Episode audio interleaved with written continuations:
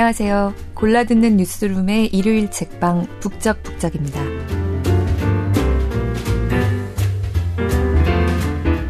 저는 에스비에스 보도국의 권혜리 기자입니다.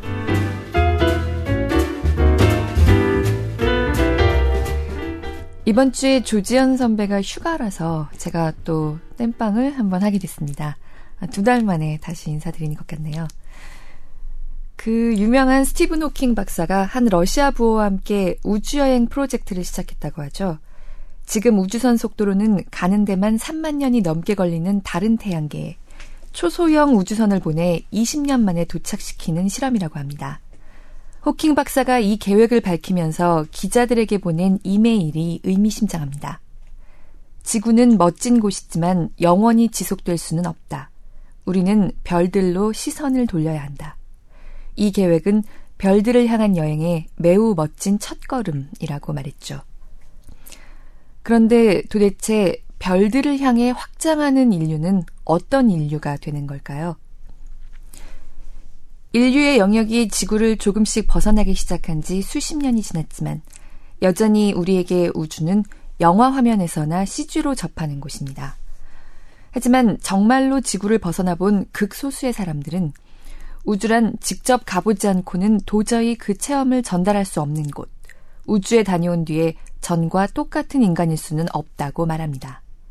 일본의 대표적인 지식인 다치바나 다카시는 우주에 다녀왔던 미국 나사의 우주 비행사들을 인터뷰해 오늘 읽어드릴 책 우주로부터의 귀환을 썼습니다. 팔십 년대 초 작품이라 좀 오래된 책이지만 우주로 나아간다는 게 인간 정신에 미치는 영향과 내적 충격에 초점을 맞췄다는 점에선 여전히 희귀한 취재물이 아닐까 합니다. 이들 중 몇몇은 우주에 다녀온 후에 인생이 완전히 바뀌게 됩니다. 다카시는 이 우주 비행사들의 다양한 생각을 나름대로 분석해 뭔가 결론 비슷한 걸 내보려고 했지만 그런 짓은 하지 않는 게 낫다는 걸 깨달았다. 이것은 안이한 총괄을 허락하지 않는 인간 존재의 본질에 관련된 문제라고 말했습니다. 일본에서도 해볼 수 있는 취재는 다 해본 사람으로 통하는 다카시지만 이 우주비행사들과의 인터뷰만큼 지적인 자극이 된 일은 드물다면서 나도 우주에 너무너무 가보고 싶다고 안타까워하며 끝을 맺습니다. 이제 칠십 대 고령인 다카시는 결국 우주에 가보지 못했습니다. 어렸을 때 나사 취직을 꿈꿨던 저도 지금으로서는 현실적으로 지구를 벗어나 볼 일이 없을 거라고 생각하지만 아직 혹시나 하는 희망을 아주 버리진 않았는데요. 이렇게 지저분하고 민망한 얘기를 봐도 윽 하면서도 좀 설렙니다. 우주에서 자기 소변을 보고 감동한 우주 비행사들의 얘기부터 읽어볼까 합니다. 낭독을 허락해 주신 청어람 미디어에 감사드립니다.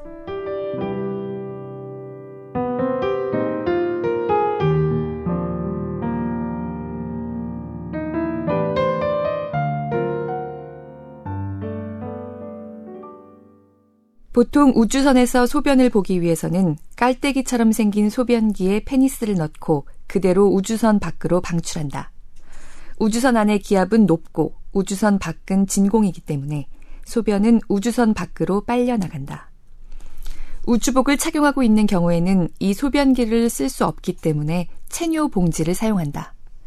이것은 페니스 앞쪽에 역류 방지 밸브가 붙은 콘돔 형태의 고무 봉지를 끼우게 되어 있다. 소변이 조금이라도 새면 무중력 상태에서 우주선 안 여기저기에 떠다니게 된다. 이런 사태가 발생하지 않도록 체뇨 봉지와 페니스 사이에 틈이 생기지 않도록 주의한다. 체뇨 봉지는 페니스 크기에 따라 대, 중, 소, 세 종류가 있다. 그런데 우주비행사 사이에서도 페니스에 대한 콤플렉스가 있어 모두 사이즈보다 한 치수 큰 것을 고르려고 했다. 그 때문에 소변을 공중에 흘린 우주 비행사가 있었다고 한다. 체뇨 봉지의 소변은 의학검사용 샘플로 가지고 돌아오도록 지시받지 않은 경우에는 나중에 소변기를 통해 우주선 밖으로 방출된다. 우주선 밖으로 방출된 소변은 순식간에 얼어 무수한 얼음 덩어리로 우주선 주변을 떠돈다. 우주선에서 본 경치 중에서 가장 아름다운 것 중 하나가 해질 무렵의 소변이다. 한 번의 소변으로 천만 개 정도의 미세한 얼음 결정체가 생긴다. 그것이 태양 광선을 받아 일곱 가지 색으로 빛나면 뭐라 표현할 수 없을 만큼 아름답다. 믿기지 않을 정도로 아름답다고 슈아이카트는 말한다. 슈아이카트뿐만 아니라 모든 우주비행사들이 그 아름다움을 이야기한다. 실은 이것이 앞에 나온 카펜터가 아름다운 경치에 정신을 빼앗겨 시간을 잊어버렸다던 우주 반딧불이다. 최초로 이 우주 반딧불을 발견한 사람은 미국에서 처음으로 지구 주회 비행을 한 존 글렌이다. 반딧불 비슷한 것이 우주선 창 주변을 무수히 날고 있다고 글렌이 우주에서 보고했을 때 지상의 사람들은 귀를 의심했다. 반딧불과 비슷한 것이 우주 공간에 있을 리가 없기 때문이었다. 아주 작은 운석이라면 그렇게 빛날 리가 없고 게다가 수적으로 그렇게 많을 리가 없다. 눈이 착각을 일으켰다고 생각되었지만 글렌이 아주 강하게 주장하는 바람에 우주 반딧불이라고 명명되어 미지의 우주 현상이라고 여겨졌다. 그 정체가 소변이라는 것이 알려진 것은 몇 번의 우주 비행을 거치고 나서였다.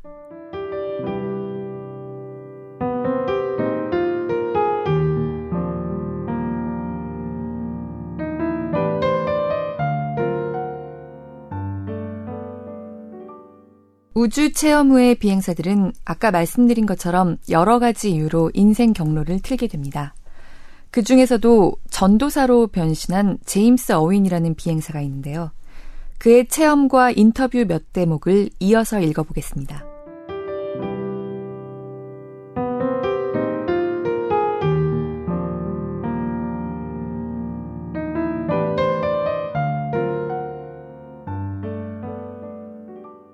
재미있는 건 어윈이 우주로 나가고부터 두뇌 활동이 무척 좋아진 듯한 기분이 들었다고 말한 점이다. 똑같은 지적을 한 우주 비행사가 또 있다. 어윈이 탄 우주선에 있는 승무원 세 명 모두 그것을 실감했다. 머릿속이 분명하고 똑똑해졌다는 느낌이 들고 정신 능력이 향상된 기분이었다. 느낌뿐만이 아니었다. 우주선 조작도 지상에서의 훈련 때보다 몇 배나 효율적으로 할 수 있었다. 어떤 것을 생각해도 바로 떠오른다. 투시 능력이 바로 이런 것을 말하는 게 아닌가 생각될 정도였다고 한다. 뒤에 말하겠지만 아폴로 십사 호의 에드가 미첼의 경우 이 체험이 워낙 강렬해서 자신이 이에스피 능력을 가졌다며 달에서 돌아온 후 초능력에 대한 연구에 열중하다가 나중에 연구소까지 설립한다. 어윈은 이런 두뇌의 명석화, 정신능력의 향상은 백 퍼센트 산소를 계속 마셨기 때문에 뇌세포가 보통 상태보다 활성화되었기 때문이 아닐까 생각했다. 공기가 나쁜 곳에서는 두뇌 활동이 둔해지는 것과 반대의 현상이 일어난 게 아닐까 하는 것이다. 또 하나 주목해야 할 것은 발사 후 이틀째 행해진 가시 섬광 현상 실험이다. 이것은 아폴로 십일 호의 버즈 엘드린이 처음으로 보고한 반짝반짝 번쩍번쩍 현상으로 시작된다. 우주비행사가 지구에 귀환하면 디브리핑이 행해진다는 것은 앞에서 말했다. 엘드린은 디브리핑에서 우주비행 중 번쩍하고 한순간 빛나는 섬광을 야간에 몇 번씩이나 보았다고 보고했다. 그것을 들은 나사 관계자는 그다지 염두에 두지 않았다. 시각기관에서 일어난 어떤 생리적 현상으로 생각했든지 일종의 환각이라 생각했든지 어쨌든 문제가 되지 않는다고 생각한 것 같다. 그러나 엘드린은 이것이 어떻게 설명하면 좋을지 알 수 없는 섬뜩한 현상이지만 여하튼 연구할 가치가 있는 중요한 현상일 것이라 생각하고 직접 한 번 더 상세한 보고서를 제출했다. 그 보고서에 의하면 처음에 그 현상을 본 것은 달로 향하면서 보낸 사흘밤 가운데 두 번째 날 밤이었다. 우주선에서는 원래 밤도 낮도 없기 때문에 밤은 인공적으로 만들어진다. 우주 비행을 하고 있는 동안 휴스턴 시간에 맞춰 활동하기 때문에 휴스턴 시간으로 밤이 되면 창문 가리개를 내리고 실내 등을 끈 후 휴스턴과의 통신 연락도 잠시 쉰 채 잠자리에 드는 것이다. 밤새 켜두는 조그만 실내 등 외에는 거의 어둠이 된다. 그런 가운데 번쩍하는 빛을 보았다. 그것은 마치 만화에 자주 나오는 등장인물이 누군가에게 머리를 얻어맞으면 눈에서 별이 튀어나오는 그림에서처럼 무언가가 빛났다는 느낌이었다. 번쩍하고 빛나는 걸로 끝이었기 때문에 처음에는 신경도 쓰지 않았다. 그 다음에 보았을 때 번쩍하는 빛이 한순간이었지만 꼬리를 길게 끌었다. 그리고 잠시 후 이번에는 두 번 계속해서 번쩍번쩍거렸다. 신경이 쓰였지만 달 착륙이 눈앞에 다가와 있었기 때문에 모르는 사이에 완전히 잊어버렸다. 그리고 달 탐사에서 돌아오는 길에 또 그것을 보았다. 그리고 갈 때도 그것을 보았다는 사실을 기억하고 동료인 암스트롱과 콜린스에게 어젯밤 무언가 번쩍 빛나지 않았냐고 물어보았다. 두 사람 모두 멍하니 무슨 말을 하는지 이해 못하겠다는 표정이었다. 그날 밤 엘드린은 바로 잠들지 못하고 눈을 뜬 채 그 빛이 나타나기를 기다렸다. 얼마 되지 않아 예상대로 똑같은 빛이 나타났다. 다음날 아침 다시 한번 암스트롱과 콜린스에게 어젯밤 뭔가 보지 않았냐고 물어보았다. 콜린스는 고개를 저었지만 암스트롱은 많이 보았다고 대답했다. 엘드린은 이건 필시 어떤 소립자가 우주선 외피를 뚫고 들어와서 우주선 내의 공기를 이온화한 것이라고 생각했다. 만약 그렇다면 태양풍과 관계가 있을지도 모른다. 태양풍이라면 빛의 방향, 태양의 위치와 무슨 관계가 있는 건 아닐까? 그런 생각 끝에 다음날 밤은 태양의 위치와 빛의 방향의 상관관계를 연구해봐야겠다고 생각했다. 또다시 빛은 나타났지만 엘드린의 가설에 들어맞는 현상은 관찰되지 않았다. 결국 원인 불명이지만 착각은 아니며 객관적으로 존재하는 현상임이 확실하리라는 결론이 났다. 아폴로 십일 호 이전에 달에 갔던 우주 비행사들을 조사해보면 그런 것을 본 적이 없다는 사람과 본 적이 있다는 사람으로 크게 두 부류로 나뉘어 왔다. 당연히 다음에 비행할 아폴로 십이 호의 우주 비행사들은 이 현상에 흥미를 가지고 출발했다. 돌아온 세 명 모두 그것을 보았다고 보고했다. 그리고 놀랍게도 눈을 감은 상태에서도 볼 수 있었다고 보고한 것이다. 눈을 감은 상태에서 그 빛을 이번엔 오른쪽 눈으로 봤다든지 이번엔 왼쪽 눈으로 봤다든지 하는 식으로 구별할 수 있었다고 한다.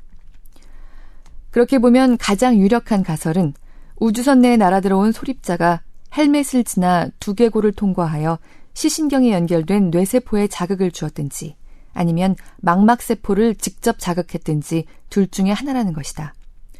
혹은 우주 공간을 날아온 소립자가 직접 두개골 속까지 통과하는 것이 아니라 도중에 부딪힌 물질 속에 소립자를 쳐내어 그것이 두개골을 통과했을지도 모른다. 어느 가설이든 어떤 고에너지 소립자가 원인이라고 생각할 수밖에 없지만 자세한 것은 잘 모르겠다는 결론을 내리게 되었다. 어쨌든 이 가설이 옳다면 뇌세포 혹은 망막세포가 그 소립자로 인해 파괴되든지 아니면 파괴까지는 아니더라도 적어도 어떤 손상을 입을 위험성이 있는 것이다.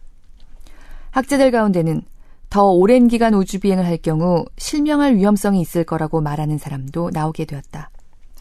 또한 생각해보면 이 현상은 우연히 뇌 속을 통과한 소립자가 시신경에 연결된 뇌세포와 부딪힐 때만 일어나는 현상이기 때문에 만약 그 소립자가 시신경과는 무관한 뇌세포에만 부딪히면서 통과해 간다면 본인에게는 아무런 자각 증상도 일어나지 않게 된다. 그리고 뇌세포 수의 비율로 보면 그쪽이 훨씬 수가 많기 때문에 뇌세포의 파괴는 번쩍번쩍하는 섬광을 느끼는 것보다 훨씬 많은 빈도로 일어날지도 모른다. 뒤에 말하겠지만 버즈 엘드린은 우주 비행에서 돌아와 정신 이상을 일으켜 정신병원에 들어가게 된다. 그때 그가 가장 염려한 것이 이런 것이었다. 어쩌면 그에게만 소립자와의 충돌 때 운 나쁘게 아주 중요한 뇌세포가 파괴되어 그 때문에 정신 이상을 일으킨 것은 아닌지 생각했던 것이다. 그 사실을 정신과 의사에게 말하니 확률적으로는 대단히 낮지만 가능성은 부정할 수 없기 때문에 조사해볼 필요가 있다고 했다. 그러나 현실적으로 한 개 혹은 두 개의 뇌세포가 이상을 일으킨 것은 조사하려고 해도 조사할 방법이 없다. 그런 가운데 다른 치료법이 효과를 보이기 시작해 이 일은 잊혀지고 말았다. 여하튼 이 현상의 해명과 뇌 및 시신경계에 대한 영향 유무를 조사하는 것은 나사에 있어 주요한 과제였다. 그래서 그것을 조사하기 위한 실험이 어윈팀에 부여되었다. 이번에는 밤이 되기를 기다리지 않고 밤과 똑같은 상태를 만든 다음 눈 가리기까지 하고 섬광이 나타나기를 기다려 그 결과를 상세히 기록했다. 어윈 등 세 명 모두가 섬광을 보았다. 그 가운데 가장 강렬한 것은 사진 플래시를 터뜨렸다고 생각될 정도로 강했고 또한 세 명이 동시에 똑같은 섬광을 본 적도 있다고 한다. 어윈 팀은 출발 전에 정밀한 안저 사진을 촬영해 두었다. 귀환 후에 다시 한번 안저 사진을 촬영해 두 가지를 비교해 보았지만 이 조사에서는 아무런 성과도 나타나지 않았다. 결국 현재에 이르기까지 이 현상에 대해서는 다양한 연구가 이루어져 왔지만 전혀 밝혀진 것이 없다. 이 예는 우주에는 아직도 해결되지 않은 수수께끼가 많다는 증거 가운데 하나이다.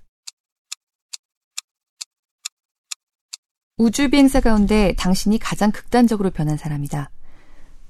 우주 비행사의 후일담을 들어보면 비즈니스계에 들어간 사람이 대부분이고 정치가가 된 사람도 있어 오히려 세속적인 욕망을 추구하고 있는 사람이 더 많아 보이기 때문에 하는 질문인데 정말 우주 체험이 그만큼 강한 정신적 충격을 가져다 준 것인가? 혹시 당신만 특수한 경우가 아닌지. 우주 비행사 가운데서도 달에 간 경험이 있는 스물네 명과 경험이 없는 다른 우주 비행사가 받은 충격은 많이 다르다. 게다가 달에 갔다고 해도 달에 착륙하여 달 표면을 걸어보았던 사람과 그렇지 않은 사람은 또 다르다. 우주선 내부의 경험밖에 갖지 못한 사람과 지구와는 다른 천체를 걸어본 경험을 가진 사람은 다른 것이다. 우주선 안은 무중력 상태이지만 달 위는 육분의 일의 세계로 서서 걸을 수 있다. 이렇게 서서 걸을 수 있다는 상태가 의식을 움직이는데 결정적으로 다른 영향을 주었다는 생각이 든다. 달 위를 걷는다는 것은 인간으로서 완전히 다른 차원을 체험하는 것과 같다. 비유하자면 지구 궤도밖에 돌지 못했던 사람과 달 여행을 했던 사람 사이에는 자동차로 땅 위를 달린 경험만 가진 사람과 비행기로 하늘을 날아본 적이 있는 사람 사이 정도의 차이가 있다. 달 여행을 했어도 착륙했던 사람과 착륙하지 못했던 사람 사이에는 비행기 속에서 어딘지 모를 땅 위를 날기만 했던 사람과 거기에 착륙하여 걸어본 사람 사이 정도만큼 차이가 있다. 달에 갔던 스물네 명 가운데 착륙했던 사람은 열두 명인데 이 가운데서도 선장과 승무원 사이에 또한 차이가 있다. 선장은 너무 바쁘고 책임감으로 머릿속이 가득 차 있기 때문에 임무 이외의 일을 생각할 여유가 그다지 없다. 그 점에서 승무원은 심리적으로 여유가 있기 때문에 여러 가지를 생각하고 느낄 여유가 있다. 여섯 명의 달 착륙선 승무원, 순서대로 말하면 버즈 엘드린, 앨런 빈, 에드가 미첼, 나, 찰스 듀크, 해리슨 슈미트가 각각 그 후의 인생이 독특했던 것을 봐도 알 수 있을 것이다. 버즈 엘드린은 정신 이상을 일으켰고 앨런 빈은 오로지 달색의 풍경만을 그리는 화가가 되었으며 에드가 미첼은 초능력 연구자가 되었고 어윈과 찰스 듀크는 전도사가 그리고 해리슨 슈미트는 상원 의원이 되었다. 결국 우주 비행사들은 각기 독특한 체험을 했기 때문에 독특한 정신적 충격을 받았다. 공통적으로 말할 수 있는 것은 모든 사람이 보다 넓은 시야에서 세상을 볼 수 있게 되었고 새로운 비전을 획득했다는 사실이다. 나는 미사일 전문가였지만 지금 현재의 초강대국 간의 군사적 대립을 매우 슬픈 일이라고 생각하게 되었다. 소련의 위협 때문이라지만 소련도 미국의 위협을 느끼고 있다. 서로 위협을 주는 이런 관계의 밑바닥에 있는 것은 결국 관념적 대립이다. 서로 목적을 달리하는 관념 체계를 가지고 있다는 것만으로 전 세계의 불행한 모든 사람들을 구하고도 남을 거액의 자금을 들여 서로 사륙할 준비를 무한히 거듭하고 있는 현상은 슬퍼해야 할 사실이다. 신의 메시지는 사랑하라는 단 한마디임에도 불구하고 나는 우주비행사가 우주에서 얻은 새로운 비전, 새로운 세계인식을 전 인류에게 나누어 주어야 할 책임이 있다고 생각한다. 우리들이 우주에서 본 지구의 이미지, 전 인류가 공유하고 있는 우주선인 지구호의 진정한 모습을 전하고 인간 정신을 보다 높은 차원으로 인도하지 않으면 지구호를 조종하는 데 실패하여 인류는 멸망해 갈 것이다. 인간은 모두 같은 지구인이다. 나라가 다르고 종족이 다르고 피부색이 다르다고 해도 모두 같은 지구인이다. 최소한 이것만은 알아두었으면 좋겠다.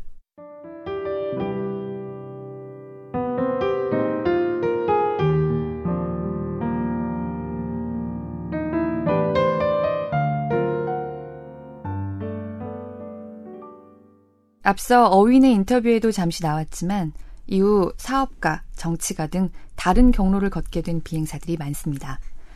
우주 비행사들에게 다양한 출세의 기회가 주어졌던 것도 사실이고 돈이나 권력을 얻고 싶다는 현실적인 이유들도 컸지만 이들이 놀라울 정도로 공통적으로 하는 얘기는 전쟁과 환경오염, 민족주의 등에 대해 완전히 새로운 인식을 갖게 됐고 뭔가 역할을 하고 싶어졌다는 얘기입니다.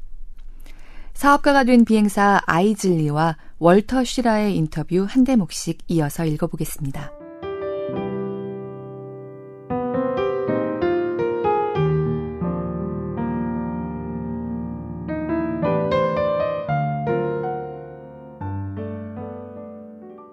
아이즐리가 우주에서 받았던 충격 또한 지구상의 국가들이 전개하고 있는 분쟁이 얼마나 바보 같은 짓인가에 관한 것이었다. 눈 아래로 지구를 보고 있으면 지금 현재 어딘가에서 인간과 인간이 영토와 이데올로기를 위해 피를 흘리고 있다는 사실이 거의 믿기지 않을 정도로 바보 같은 짓처럼 생각된다. 아니, 정말 바보다. 소리를 내서 웃고 싶을 정도로 그것은 바보 짓이다. 그런 인식은 어디에서 생겼나? 이건 그때 느낀 게 아니라 나중에 생각한 거지만 지구에 있는 인간은 결국 지구 표면에 찰싹 달라붙어 있을 뿐이며 사물을 평면적으로밖에 볼 수 없다. 평면적으로 보는 한 평면적인 차이점만 자꾸 눈에 띈다. 지구상의 이곳저곳에서 살아보면 다른 나라는 역시 다르구나라는 인상을 받을 것이다. 풍토가 다르고 살고 있는 사람도 다르다. 인종도 다르다. 민족도 다르다. 문화도 다르다. 어디가 달라도 다르다. 생활 양식부터 음식, 먹는 법까지 모두 다르다. 어디에 가도 다른 것만 눈에 띈다. 그러나 차이점으로 보이는 모든 것이 우주에서 보면 아예 눈에 들어오지도 않는다. 그것은 중요하지 않은 차이다. 우주에서는 중요하지 않은 것은 보이지 않고 본질만 보인다. 표면적인 차이는 모두 날아가 버리고 다 같은 것으로 보인다.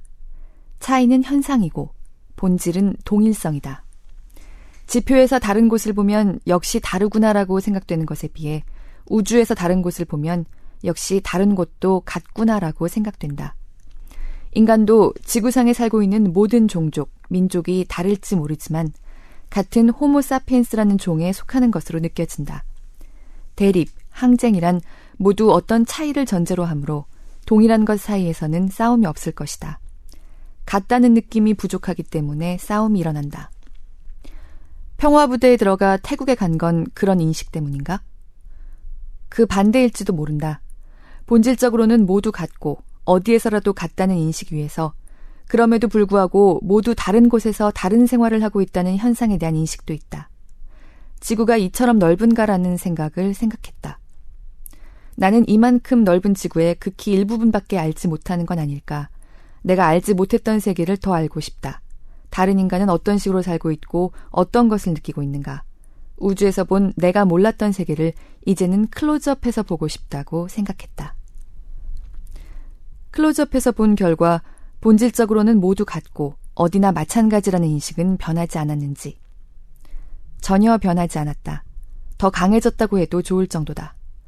어쨌든 우주 비행 이후 이국인, 다른 인종에 대한 감정도 완전히 변했다. 월터 쉬라 이야기를 조금 더 들어보자. 쉬라는 직접 눈으로 공해를 관찰했다고 한다. 우주에서 본 지구는 정말 아름답다. 우주 비행사가 이구 동성으로 하는 말이지만 정말 아름답다. 그러나 동시에 지구가 더럽혀져 가고 있는 것도 사실이다. 지금은 랜드셋 위성이 적외선 사진 등 다양한 사진 기술로 공해의 진행 상태를 분석하고 있지만 그때는 그런 것이 없었다. 그러나 그런 게 없어도 사람의 육안으로 알 수 있는 사실이다. 특히 내 경우는 천구백육십이 년, 육십오 년, 육십팔 년, 즉 육 년 동안 세 번 우주에서 지구의 모습을 보았다.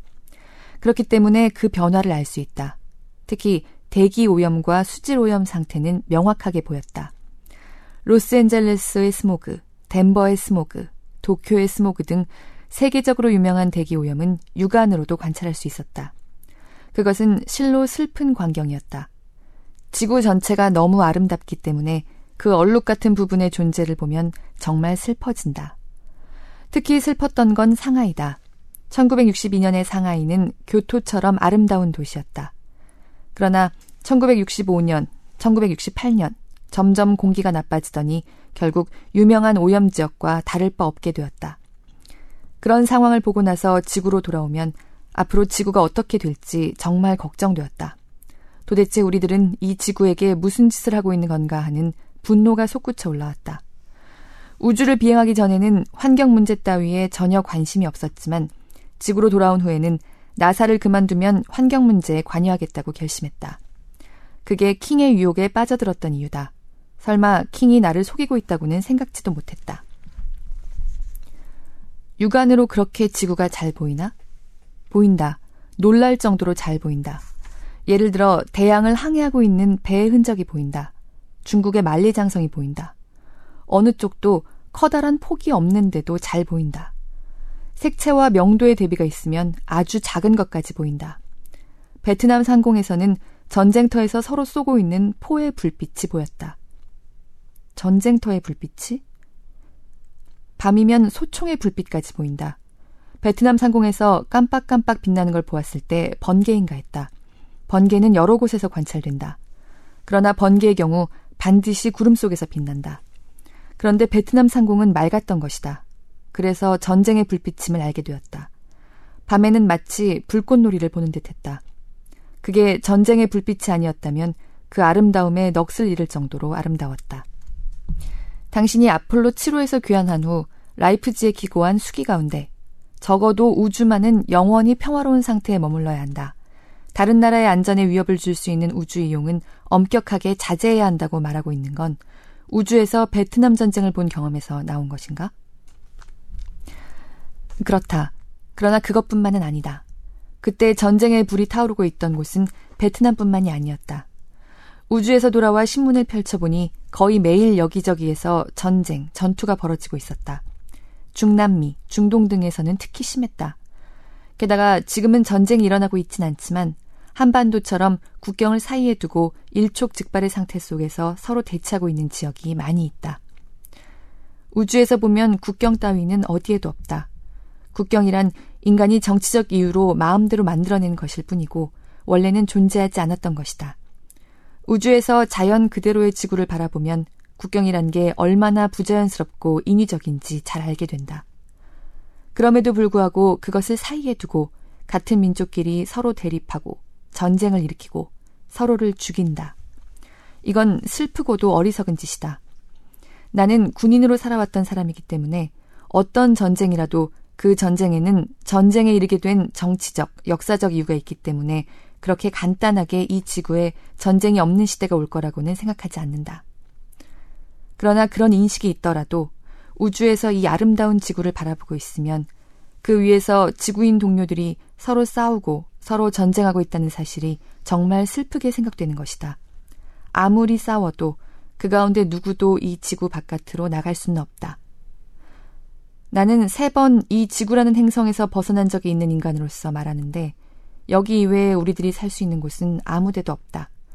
그런데도 지구 위의 사람들은 서로 전쟁을 일으키고 있다. 이건 정말 슬픈 일이다.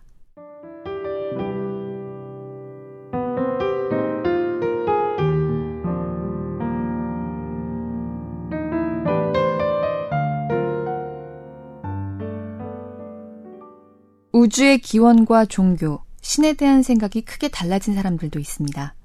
각자의 성향에 따라 그 생각은 다 다르지만 큰 틀 안에서 같은 방향을 향하는 경우들이 눈에 띕니다. 한 비행사는 우주에 나와 인류의 정신이 진화하게 되었다고 말합니다. 여러 비행사들의 이야기 이어서 읽어보겠습니다. 먼저 텍사스 석유회사 부사장이 된 유진 선원의 말입니다.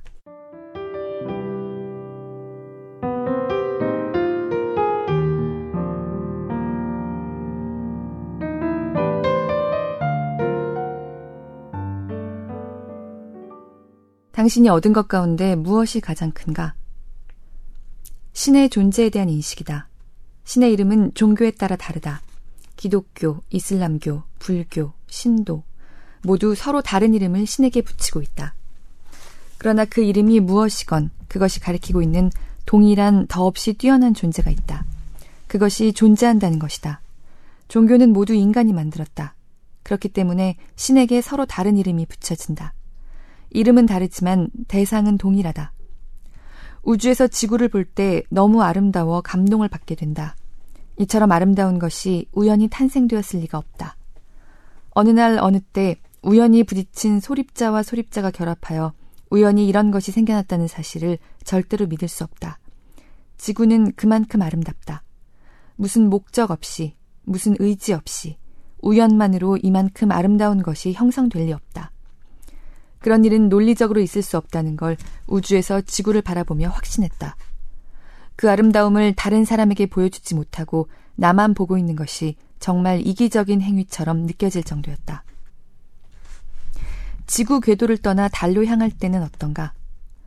그때의 광경은 각별하다.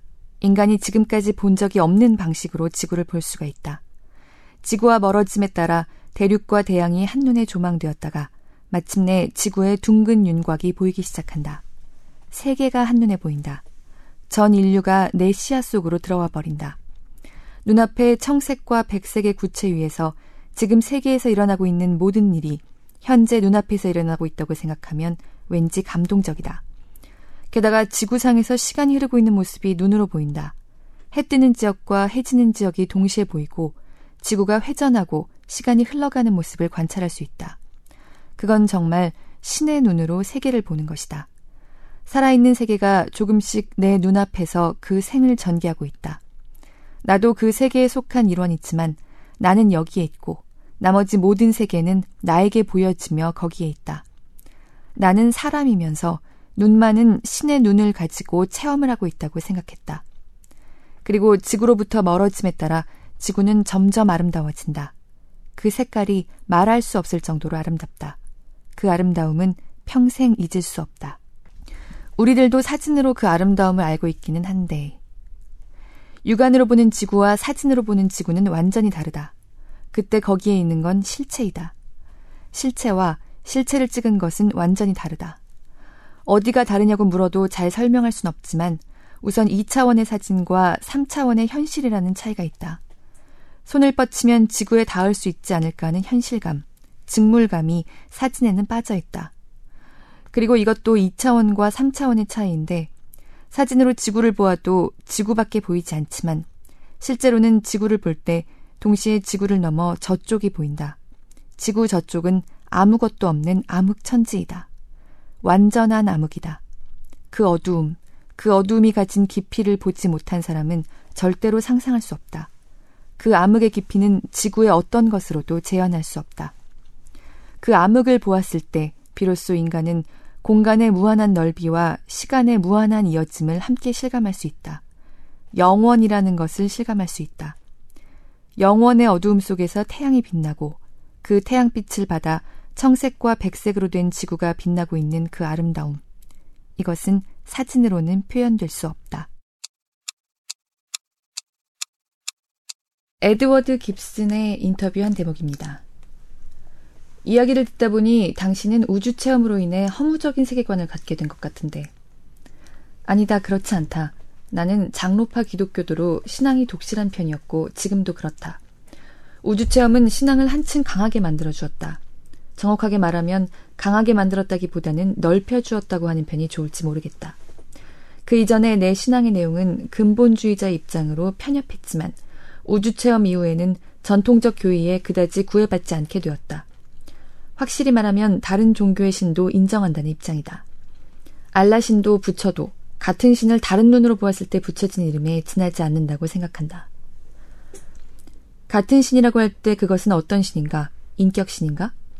아니다. 그것은 하늘에서 지상을 바라보고 있는 그런 존재는 아니다. 또한 이 세상에 일어나는 모든 일을 관리하고 있는 존재도 아니다. 대체로 이 세상의 모든 것을 지배하는 전지전능자가 있다면 인간에게 자유는 없다. 인간이 자유의지를 가진 자유로운 존재라는 사실과 모순되는 신은 존재하지 않는다고 생각한다. 인격신이 아니라면 그것은 어떤 신인가? 나는 신이란 패턴이라고 생각한다. 우주에서 인간과 지구가 역부족인 존재라는 걸 발견했다고 앞에서 말했다. 내가 발견한 건 그것만이 아니다. 동시에 우주에서는 만물에게 질서가 부여되어 있고 모든 사물과 현상이 조화를 이루고 있으며 균형을 이루고 있다는 것, 즉 거기에 하나의 패턴이 존재한다는 사실을 발견했다. 옛부터 인간은 그런 질서, 조화, 균형, 패턴이 있다는 사실을 깨닫고 그 배우의 인격적 존재를 상정하여 거기에 다양한 신의 이름을 부여했다. 즉, 존재하고 있는 건 모든 것이 어떤 패턴에 따라 조화를 이루고 있다는 하나의 현실이고 모든 신은 이런 현실을 알기 쉽게 설명하기 위해 고안된 명사에 지나지 않는다는 사실이다. 우주에 나가서 보다 큰 패턴을 봄으로써 일어났다는 의식의 변화는 우주 체험에서 보편적인 것인가? 그렇다면 인류가 우주로 진출함에 따라 인류 전체에게 의식의 변화가 일어날까? 의식의 변화는 반드시 일어날 거라고 생각한다. 하지만 내가 만난 우주 비행사 가운데 딕 슬레이턴과 폴 와이츠처럼 의식의 변화 따윈 아무것도 없었다고 하는 사람도 있다. 그것은 그들에게 의식의 변화가 일어나지 않았다는 게 아니라 그들이 자신에게 일어난 변화를 인정하고 싶어 하지 않는 것뿐이다. 변화를 깨닫고도 인정하지 않는 것인지 둔감하기 때문에 그것을 깨닫지 못하는지는 알 수 없지만 어쨌든 체험자에게 반드시 의식의 변화를 초래하지 않을 수 없는 종류의 체험이라는 게 있다. 우주 체험은 바로 그런 종류의 체험이다. 그들이 아무리 자신에게는 의식의 변화가 일어나지 않았다고 해도 나는 그 말을 믿지 않는다. 그렇다면 우주시대에는 인류 전체의 의식이 크게 변하지 않을 수 없다고 생각하는가? 인류 전체의 의식이 어떻게 변한다기보다는 우주에 진출한 인류와 지구에 남은 인류 사이에 발생할 의식의 괴리가 문제될 거라고 생각한다. 미래에는 우주로의 인류의 진출이 진행되어 마침내 우주에 항상 인간이 거주하게 되고 우주에서 인간의 재생산도 일어나게 될 것이다. 인간이란 결국 무엇인가? 물질 이외에 인간의 실체가 있는가? 영원불멸의 혼 같은 거 말이다. 인간은 죽으면 어떻게 되는가? 자주 생각해보지만 잘 모르겠다. 하지만 죽음과 함께 모든 것이 끝나버린다고는 생각하지 않는다. 인간에게는 무언가 죽음을 초월한 것이 있는 듯한 느낌이 든다. 그리스도교에서는 그것을 혼이라 부르고 다른 종교에서는 다른 이름으로 부르고 있는 어쩐지 그런 게 있을 것 같은 느낌이 든다. 개인의 의식이 사후에도 그대로 남는 일은 없다고 생각하지만 인간이 아직 잘 모르고 있는 뭔가가 있다고 생각한다. 에너지 보존의 법칙이란 게 있다. 에너지는 형태가 바뀌어도 결코 소멸되는 일은 없다. 인간의 생에너지도 형태를 바꾸어 존속한다. 살아있는 인간은 개개인이 저마다 가지고 있는 생에너지의 장이 사후에는 우주 전체 에너지의 장으로 흡수되어 일체화될 수도 있는 게 아닐까? 마지막으로 우주비행사 중에선 드물게 무종교자인 러셀 슈아이카트의 인터뷰입니다. 어떤 의미로 그것이 심오한 체험이었다고 할 수 있나? 그것은 말로 설명하기가 무척 어렵다. 그건 본질적으로 말해 사람들에게 전달할 수 없는 체험이다. 말하는 것 자체가 그것을 엉망으로 만들어버릴 위험이 강한 체험인 것이다. 위대한 작가가 아닌 한 진정한 의미를 전달할 수 없는 체험이다. 그러나 한편으로 이 체험은 모든 인류가 반드시 깨닫기를 바라는 체험이기도 하다. 바란다기보다 그것이 나의 의무라고 생각했다. 이처럼 강한 의무감이 우주 체험이 준 중요한 정신적 충격 가운데 하나이다. 즉, 그 체험을 하면서 나는 그것이 개인적인 체험이라고는 생각하지 않았다. 주제 넘는 얘기일지는 모르겠지만 인류를 대표하여 혹은 인간이라는 종을 대표하여 내가 거기에 있다고 생각했다. 자신을 자신이라는 한 개인으로 볼 수 없었다. 체험을 하고 있는 도중에 체험하고 있는 자기를 의식이 객관적으로 바라보는 일이 있을 수 있다. 마치 의식만이 조금 떨어진 곳에서 다른 사람을 보듯 자기를 보고 있다는 느낌이 든다. 누구에게나 자주 있는 일이라고 생각한다. 우주 체험에서 그런 일이 발생했다. 그때 보통은 러셀 슈아이카트가 거기서 이런 일을 하고 있다는 식으로 자기를 타인처럼 객관시한다.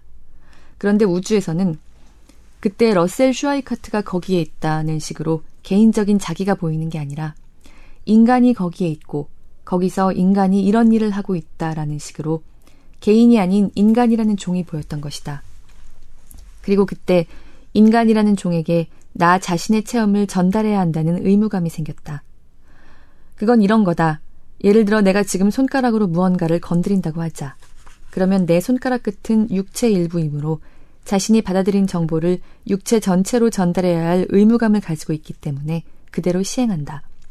손가락 끝이 의무를 수행한 결과 내 육체는 올바른 행동을 선택할 수 있다. 육체 전체를 인간이라는 종으로 바꾸면 나는 내가 손가락 끝인 것 같은 의무감을 느꼈다. 그렇기 때문에 그 후 주어진 모든 기회를 놓치지 않고 나의 체험을 누구에게라도 말하려 했지만 반드시 잘 전달되었다고 생각할 수 없다. 우주에 진출한 인간은 우주라는 가혹한 환경에 단련되어 보다 강한 종으로 발전해 갈 것이다. 물론 우주의 어느 방향으로 진출하는가에 따라 다른 것이다. 바람에 날아간 민들레씨앗 중 땅 위에 떨어진 것은 꽃을 피우고 바위 위에 떨어진 것은 죽듯이 어느 한쪽으로 간 인류는 살아남고 다른 쪽으로 간 인류는 절멸할 것이다. 그러나 인류 전체로서는 우주에서 다양한 발전을 이룰 것이다. 백 년 단위로 보았을 때 인류의 미래가 우주 진출에 달려있다는 건 의심할 수 없는 사실이다. 그러나 인간이 지금처럼 바보 같은 생활을 계속한다면, 즉 에너지를 낭비하고 자원을 낭비하고 환경을 파괴하고 게다가 서로 죽이는 어리석은 행동을 계속한다면 인류가 가진 가장 큰 가능성인 우주로의 진출을 불가능하게 만들지도 모른다. 또한 우주로 진출한다고 해도 그 진출 방식에 문제가 있다. 우주로 진출하는 인류 집단이 레이저 무기와 핵무기로 무장한 군대를 보유하고 서로 스파이를 보내거나 전쟁을 하면서 진출할 가능성도 있다. 지구상에서 저질렀던 어리석은 행동을 우주 규모로 확대하는 형태로 우주 진출을 꾀하는 것이다. 어떤 형태의 진출을 하는가는 앞으로 몇 년 동안 어떤 우주 정책이 취해지는가에 달려있다. 그런 의미에서 나는 현재 레이건 정권의 정책을 걱정하며 지켜보고 있다. 마지막으로 슈와이카트는 이이 커밍스의 시를 인용했다. 신이여, 저는 당신께 감사드립니다. 우선 이 찬란한 낮에 대해 감사드립니다. 푸르게 도약하는 나무들의 정령에 대해, 하늘의 푸르고 진실한 꿈에 대해, 그리고 자연스럽고 무한하고 예스라고 할 수 있는 모든 것에 대해 감사드립니다. 왠지 모르지만 우주 체험으로 내가 얻은 것이 무엇인지 생각할 때마다 이 시의 느낌이 가장 적절한 것 같다. 신을 믿는 건 아니지만 자연스럽고 무한하고 예스라고 할 수 있는 모든 것에 대해 신에게 감사를 드리고 싶어진다.